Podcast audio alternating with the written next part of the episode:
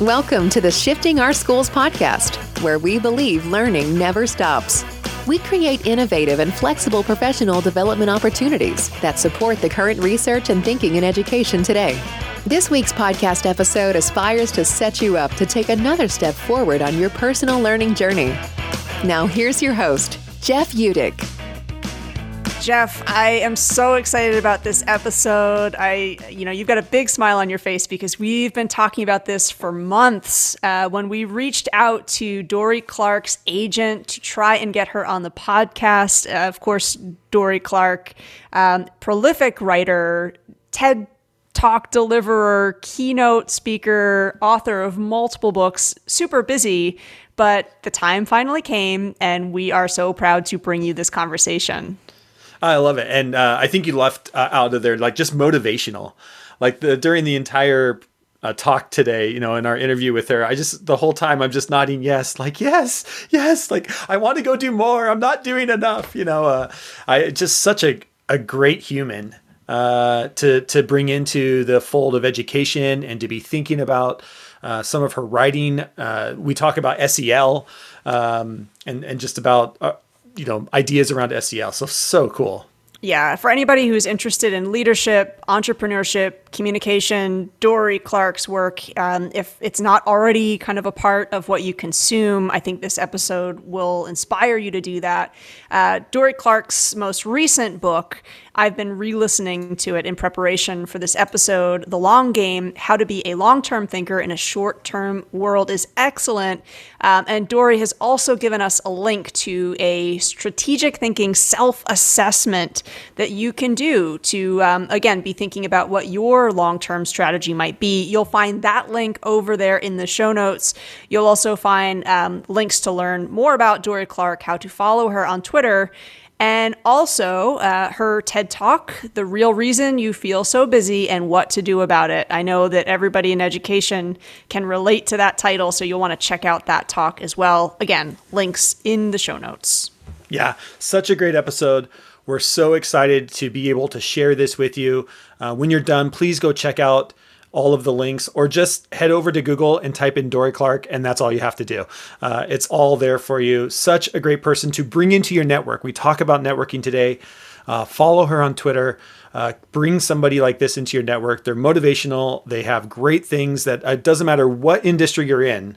I think she's across industries, and and, and to me that that's just huge. You know, when you get a, a, a great human like that that can just speak to speak to all of us.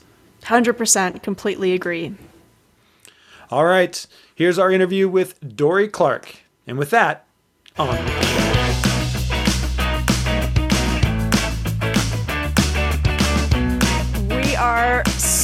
Honored to have Dorie Clark on the podcast. Um, this has been sort of an interview in the making for a while now. We're just huge fans of, of the work that Dorie Clark does. And Dorie Clark has a great brand new book. I, I can't be quiet about it on Twitter. It's called The Long Game How to Be a Long Term Thinker in a Short Term World. Dorie's a prolific writer. Um, correct me if this number is wrong. I think it's over 250 pieces just in Forbes. Um, you can find Dorie Clark's work also in, in Harvard Business Review. It must be hundreds of posts there. She's delivered just countless talks, uh, TED Talks, talk at Google. So we know that um, you are sharing so much wisdom. Just uh, again, the the amount that you have put out online, uh, and you know, we're not even talking about all of your books yet, is just incredible. We're willing to bet that there are some behind the scenes part of your work that. Um, we might not be aware of. So we'd love to just start off by asking you to kind of reveal behind the curtain and, and, talk to us about something that is crucial to your work that most folks may not recognize you actually do. Yeah, thank thank you, Trisha. I appreciate it. Um, you know, certainly in terms of in terms of the the writing and the content that I uh, that I put out there, I try to pretty much the, the the minute I write it, I try to get it out into the world. But I would say that the the piece that may not be immediately clear that sort of undergirds a lot of what I'm trying to do is when I started my own business, when I went to work for myself, which was in 2006, it felt like such a kind of complicated and opaque process. And a lot of the things that I wanted to do were things that there just wasn't really a pathway for. There wasn't a clear mechanism to get to that place. And I think honestly, a lot of jobs these days are like that. It's probably in the minority where it is clear how to get to it. But so at the time, I felt like it was this sort of rare and burdensome thing that, like, oh God, I have to figure all this out on my own. And so I, I was really kind of just muddling my way through in perhaps an inefficient way, trying to figure out you know how do i how do i start a business? How do i get clients? How do i actually you know uh, the, the the phrase that would haunt me grow my platform. And uh, all those things we have to do. And it was just so frustrating to me because i felt like there were people out there who knew how to do it, but they were often uh, reluctant to share that information. And I I just got irate, and I was like, no, no, we're we're gonna we're gonna deconstruct this. And so what I've really tried to do throughout my work since then is to try to take the things that I have learned about how to get your ideas out more publicly, how to be able to build a following around those ideas. And I've tried to share what I have learned and hopefully democratize that information a little bit more because I would like it to be easier for other people. And I think that that when you have access to that information more easily, it enables hopefully um, for it to be more likely that the best ideas will rise to the top rather than just the loudest ideas or the best connected ideas. Yeah, and you know, you you're you give so much information so freely that I almost feel compelled. I'm a, you know, I, I love my local library. I love supporting my local library, but I almost feel compelled to purchase your books. Um, and I'm, really, I'm so excited that the most recent one you you narrate yourself. So if there are other listeners who are on Audible, it's a great way. I really enjoyed consuming your book that way. And in that book, actually, you talk about when you were starting out how you were just reading and consuming everything that you could. You reference um, Jim Collins' great book, Good to Great, and how you kind of worked backwards, just looking at the footnotes in that book to generate like your syllabus to continue reading. Um, and just, you know, I, I really love the transparency there in, in showing us your process. And your work is full of stories like that, anecdotes from your own personal life, anecdotes from from friends and clients. And um, one of my favorite quotes from the book is, "You write, quote, if you are learning, you are not actually failing." End quote. And of course, for our audience, comprised of educators, that's a great message. It's a great message for us to amplify to learners of all ages. Dorie, you're so established in your field, but yet you model that life long learning mindset. I'm really curious to hear from you what some of the learning is that you feel um, you still have yet to do, or maybe you're hoping to get to this summer. Well, I you know I can, I can answer it a couple different ways. I mean, I I love to give myself projects, you know, so like the summer project, the project for the year, and so a project that I'm undertaking this summer is around um, better email marketing and uh, and creating these better, uh, you know, just to use some super jargony terms, better evergreen email sequences, uh, which is basically the sort of automated email like welcome series when someone subscribes to your list and newsletter and things like that. And I want to get better at that because I think that it is both um, a, a, it's sort of you know what what is the way that with the greatest ease for me uh, because you can do it once and then hopefully set it and forget it but also with the best outcome for the for the reader to be able to be sort of integrated and welcomed into my world where it's like hey here's what i do. Here's what you might be interested in. And so it's kind of this pro- this process about thinking through all right well how do i structure that? How do i set that up in a way that makes sense for people or is useful for people and uh, accomplishes what we what we both want.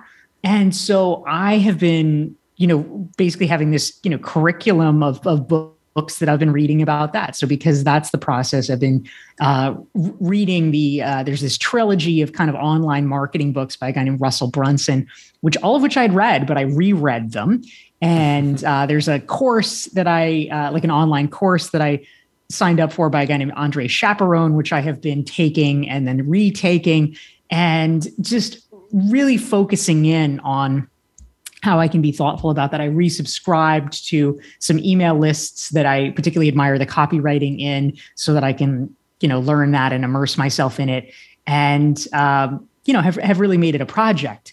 But I would see that certainly from the perspective of like, uh, you know, ongoing learning and beginner's mind, probably the uh, the most useful and most humbling thing that I've done in the last uh, several years is learn uh, musical theater writing, which is something that I started the process in 2016. And then in 2018, I entered a program run by BMI, the music publishing company, um, which, you know, I thought and kind of bills itself as like a musical theater training program. So I thought, like, oh, good, that's what I need. I need to be trained. Actually, that's a little wrong. It's sort of like a training program for people who already know what they're doing. That's what it is. and, and, I didn't. I didn't. It was very it was very humiliating for me to be essentially a beginner and um you know, a, a, beginner who had been extremely strategic in how I applied and therefore was able to get in. And then these like hyper experienced people. And so, you know, I think I think it's rare, you know, by the time you get to be an adult, mostly you're decently good at stuff. I mean, there's always people that are better, but it's not like you are an embarrassment. But I mean, I was I was really like compared to these people, I was an absolute embarrassment. And so it was just this constant mantra of like, okay, okay, this is not this is not where I derive my self-esteem. This is okay. I, am extremely experienced in other areas. I will take pleasure in that. I really like that. I like that idea of just like, you know, uh, what is the what is the mental mindset you need if you're going to live by this idea that if you are learning, you are not actually failing. That every time you come up to a failure, failure, you have to have some kind of mental mindset of, okay, I'm learning something new. This isn't really my lane. I've got other passions that I'm I'm okay at. I'm good. I'm gonna be okay. Uh, I just, I mean, that I think is is such a huge part of like when there is a quote unquote failure what is your mental what is your your own mental talk to see that as a learning opportunity?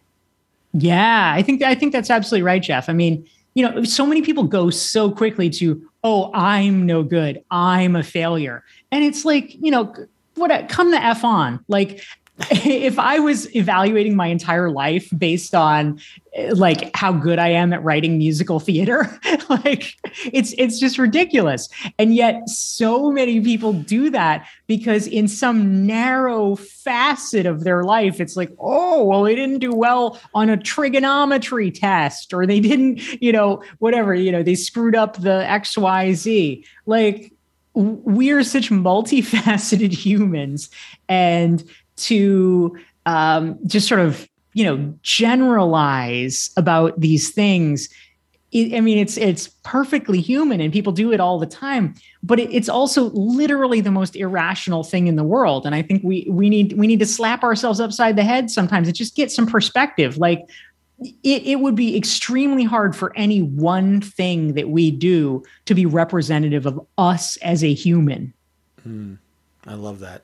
I think that's great. And I, I love that because that kind of goes to our, our next question where, you know, in your book, you often talk about the concept of optimizing for interest. And I love that. And we all have so many demands on our lives. Like we we really need to reflect on our strengths and our passions and, and where those strengths and passions intersect what helps you to continue to kind of like focus in on your passion? Like you know you've got these side projects like writing for musical theater and you're like that's great but you know and, and that someday could become your passion but you've got your passion and your interests and trying to figure out where those intersect and how you how you create from that. Yeah well you know for me i think i am someone and you know maybe maybe you guys are too. Uh, i think there's a lot of people like this in the world where you can you know you kind of get bored a little bit easily. Like you want to keep learning new things. You want to keep doing new things. And i think you know sometimes we think that that's a bad thing or we feel bad about it. Like it's like the responsible thing is to focus and the responsible thing is to to you know drill down. And I I think, of course, you know, we don't want to necessarily be permanent dilettantes, but uh, I I think that there's no reason at all why life shouldn't be interesting for us. Mm-hmm. I mean, I, I think the vision that so many people have is just of this dour and drab landscape of you know responsibility with a capital R, and and that means some some you know kind of enforced drudgery. And I am I am not into that at all. I, I think that we we need to strive to do things to entertain ourselves and to, to keep it light and to keep it interesting. I mean, I love giving myself projects. Uh, I will give you an example, and there's like so many things that go off of this. So I was I'm on this guy's email list, and he recently sent out a list of like his favorite books. And it was like 300 books. Were so many books. And one of them that he suggested was Arnold Schwarzenegger's autobiography. And he was basically like, Yeah, this really surprised me, but I really liked Arnold Schwarzenegger's autobiography. And so I clicked over, and I mean, sure enough, like it has like super high ratings. This came out like 10 years ago. And I was like, uh, okay. And you know, you can get a free sample on Amazon. You can read the first 10%. And I started reading it. It was fantastic. And I'm like, well, I'm going to read Arnold Schwarzenegger's biography too. And so I'm now like probably a third of the way into it. I know lots of things now about Arnold Schwarzenegger. Feel free to ask. and I'm having the best time. And so my my new project is that I'm going to be watching or rewatching all of the Arnold Schwarzenegger films. I now officially have permission to like spend my summer watching Terminator and Total Recall and feel totally good about it because it's a project. So I, I think, you know, sometimes people very quickly go to, well, I can't optimize for interesting. I have responsibilities, blah, blah, blah, blah, blah. You know what? You're probably watching Netflix, at least sometimes. You could you could make an Arnold Schwarzenegger project too if you wanted. It's all about desire. it's mm, all it's all that. about uh, carving out the the space and you know not being a victim about it, but saying, you know what, okay, fine, you don't have you know 30 hours a week for leisure. Do you have two? Okay, well, we can do something about it. I love that. And now I I I'm making a prediction. I I think you're going to author the first Terminator musical. I see that coming to Broadway in a few years. We'll watch out for that. And then of course we'll we'll take some credit for, you know, helping that ideation process along the way. Thanks for sharing that. Amazing. Um, you know, we, we kind of started off talking a little bit about again, you're prolific with sharing. Um, and in your book, you address the idea that it's really important when you get to the level that you're at, and maybe when you're making your way there, that we don't hoard information. Um, you know, our podcast and our learning organization also really hopes to make certain things transparent for our colleagues.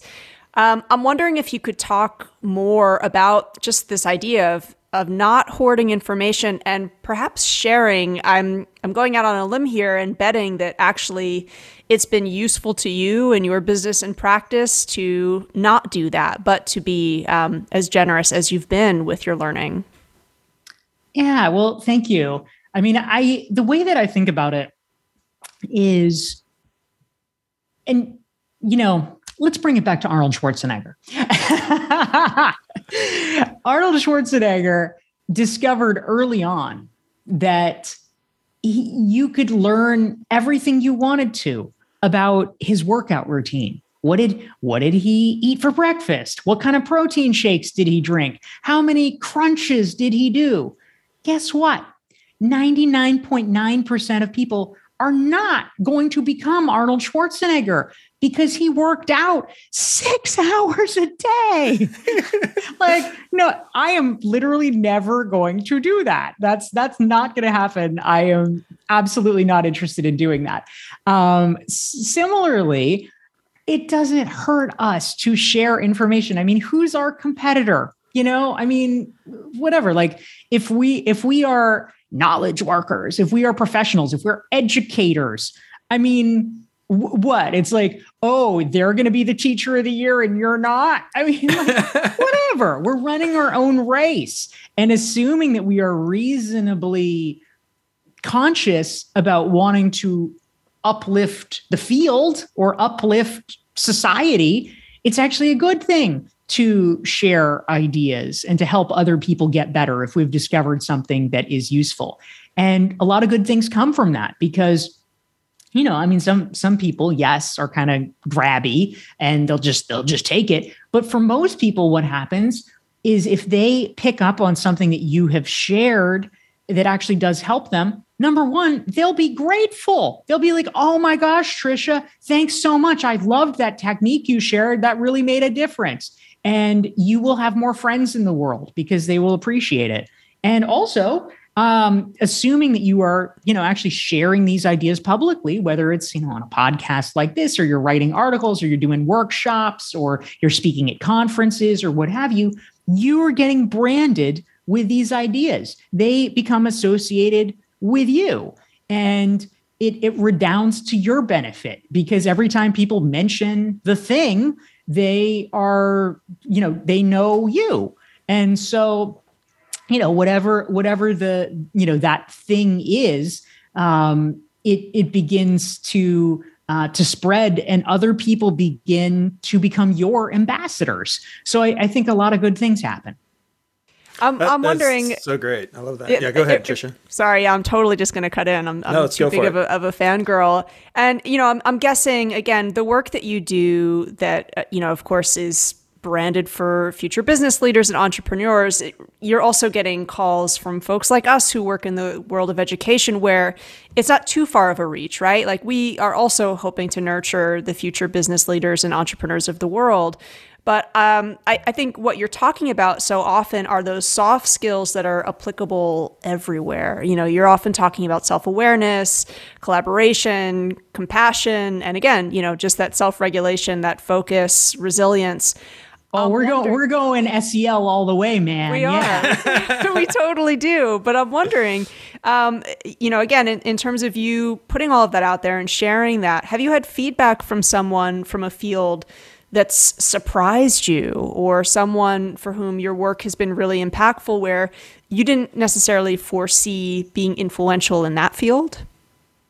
Oh, you know, it's it's such a it's such a good question. I feel fortunate because um, certainly I've I've gotten to connect with and reach a lot of people um, over over the years who found my work applicable in different ways. I mean, just just a couple of days ago, this is um, on my mind because you know, literally just on Monday, I um, met up here in Miami with a guy that I hadn't seen in many years, but he was uh, somebody who actually hosted one of my very first book parties. He was the host of a book party for my book Reinventing You, which came out back in, in 2013, because he owned a bar in San Francisco hmm. and uh, he was a fan of my work uh, in Harvard Business Review. And so he like wrote me a fan letter and he's like, Hey, if you ever want to have a party in San Francisco, you can have it in my bar. And I was just like, amazing, let's do that so uh, so that was that was exciting but in terms of education i mean actually um, when I first started my business, a lot of my work was, uh, I mean, sort of accidentally, but it was it was uh, in in the world of of education. I did a lot of uh, marketing strategy consulting for different organizations.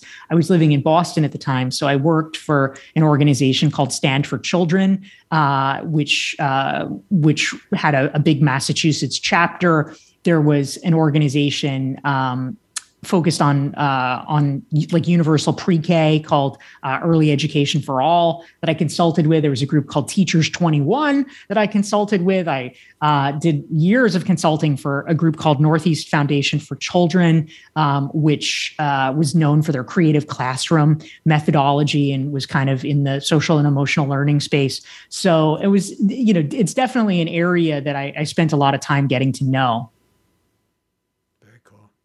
You talk a lot about networking and the power of networking, like the power we have in 2020 to reach out, you know, share your stuff on Twitter and and create these create these networks of people.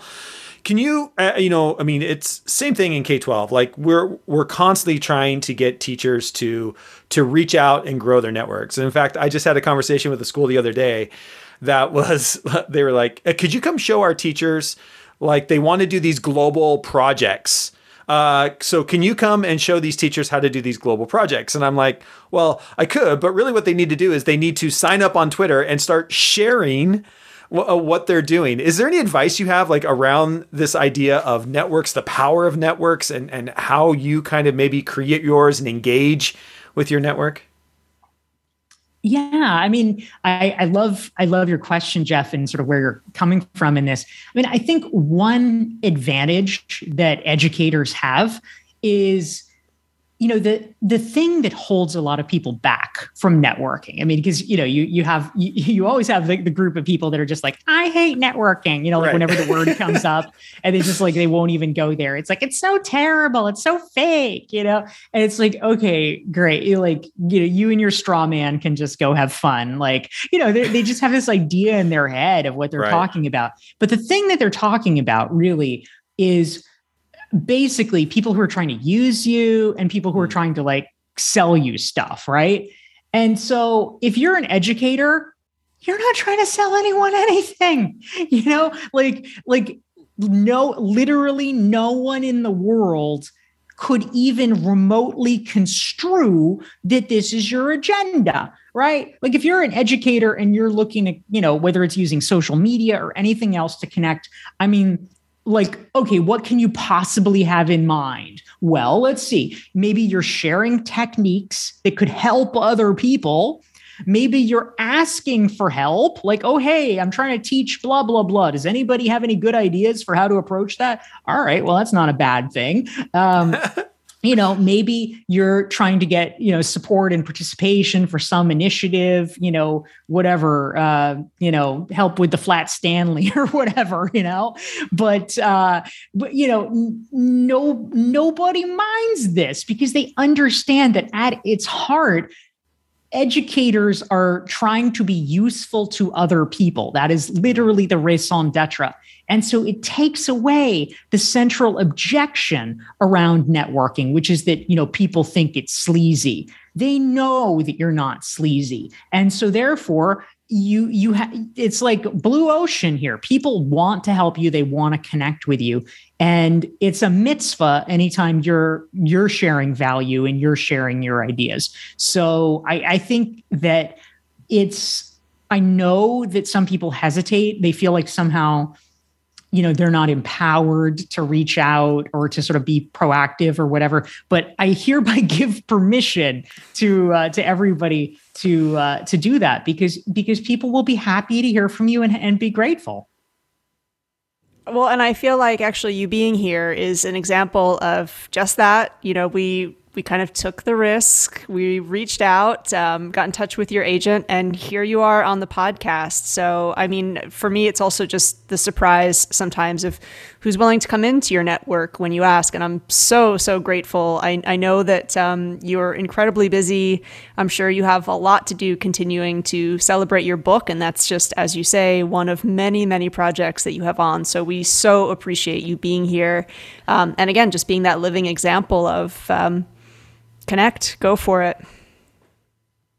Well, thank you so much. I'm so happy to have the opportunity. I'm really glad that that you guys reached out. I mean, as as you know, uh, the work that you're doing, the work that K through 12 educators are doing, is is so important and so needs to be cheerleaded whenever we have the opportunity. We awesome. appreciate that. Thank you.